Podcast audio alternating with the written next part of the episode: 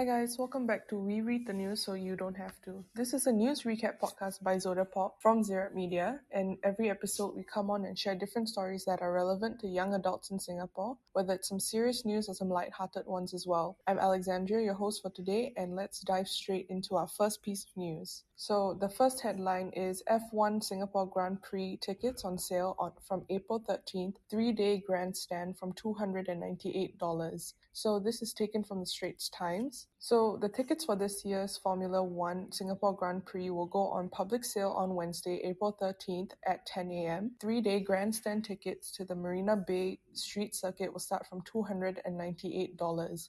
The night race was cancelled in twenty twenty and last year due to the pandemic. Ferrari's Charles Leclerc, who won last Sunday's Australian Grand Prix, leads driver standings on seventy-one points ahead of Mercedes' George Russell, thirty-seven points. Seven-time world champion Lewis Hamilton is fifth, while reigning world champion Max Verstappen of Red Bull is three points back in the sixth. A full entertainment lineup. Past performances included Rihanna, Dua Lipa, Ariana Grande, and Jay Chow will be released in the coming weeks. Singapore G P says it's working with the Singapore government to ensure the event adheres to prevailing safe management measures.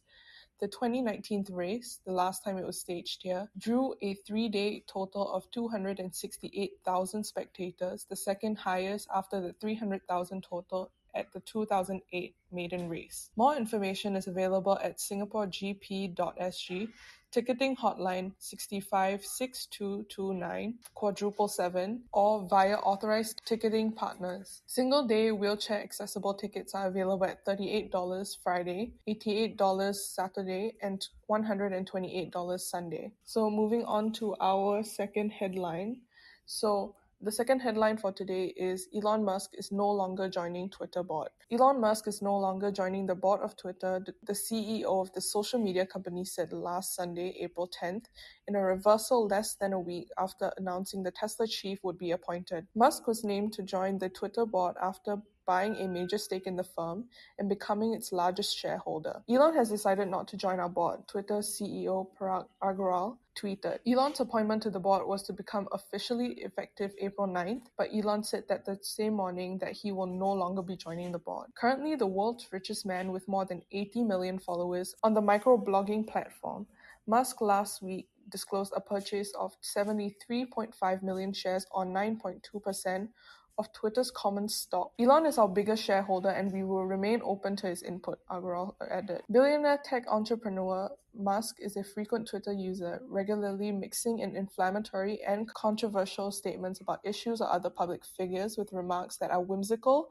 or business-focused. Just recently, he pulled followers into converting Twitter H Q into a homeless shelter. Musk started a poll on Saturday asking users to vote if the social networking firm's San Francisco headquarters should be converted into a homeless shelter, as few people are working there during the pandemic. The poll po- gained over a million votes in less than a day, with more than ninety percent saying yes. Amazon dot com founder Jeff Bezos backed this idea and also suggested converting at least a portion of Twitter's headquarters, if not all of it, into a homeless shelter. Musk agreed in another tweet, calling it a great idea. So moving on to the last headline for today. Will Smith is barred from attending the Oscars for ten years, and this is taken from C N N. Will Smith will not be allowed to attend the Academy Awards for the next ten years as a result of his slapping comedian Chris Rock on stage during this year's ceremony. The Academy of Motion Picture Arts and Sciences announced in a statement obtained by C N N. The board has decided for a period of ten years from April eighth, two thousand twenty-two,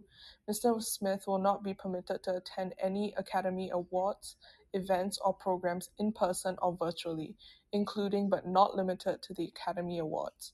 Academy President David Rubin and C E O Don Hudson said in a statement on Friday. The decision was made during a Board of Governors meeting held earlier in the day in Los Angeles. The meeting, initially scheduled for April eighteenth, was expedited after Smith announced his resignation from the Academy last week. Smith issued a quick and concise statement on his ban from the Oscars for the next decade.